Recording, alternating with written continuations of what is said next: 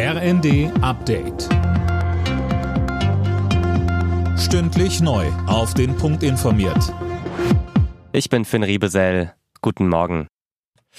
Nach dem mutmaßlichen Amoklauf in Hamburg mit mehreren Toten geht die Polizei mittlerweile von einer Einzeltat aus. Ersten Erkenntnissen zufolge hatte ein Unbekannter am Abend in einem Gebäude der Zeugen Jehovas im Stadtteil Alsterdorf das Feuer eröffnet. Mehrere Menschen starben. Laut Polizei ist möglicherweise auch der Täter unter den Toten. Das Motiv und die genauen Hintergründe der Tat sind noch völlig unklar. Heute Mittag will die Polizei den aktuellen Ermittlungsstand mitteilen. Die Deutsche Post will heute versuchen, einen unbefristeten Streik abzuwenden. Der Konzern trifft sich erneut mit der Gewerkschaft Verdi. Daniel Stuckenberg berichtet. Zumindest bislang stehen die Zeichen auf größere Streikwelle. Über 85 Prozent der befragten Verdi-Mitglieder lehnten das Tarifangebot der Post ab. Die Gewerkschaft meint, das zeigt die Entschlossenheit und die Post steht in der Verantwortung, durch eine deutliche Verbesserung einen unbefristeten Streik abzuwenden.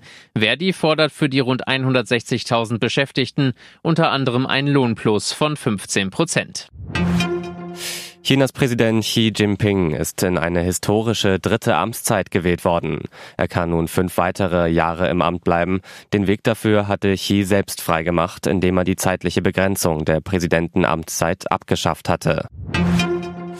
In den Achtelfinal-Hinspielen in der Europa League hat Bayer Leverkusen mit 2 zu 0 gegen Ferencvaros Budapest gewonnen. Union Berlin kam nicht über ein 3 zu 3 gegen Saint-Gilloise hinaus und der SC Freiburg unterlag Juventus Turin mit 0 zu 1. Alle Nachrichten auf rnd.de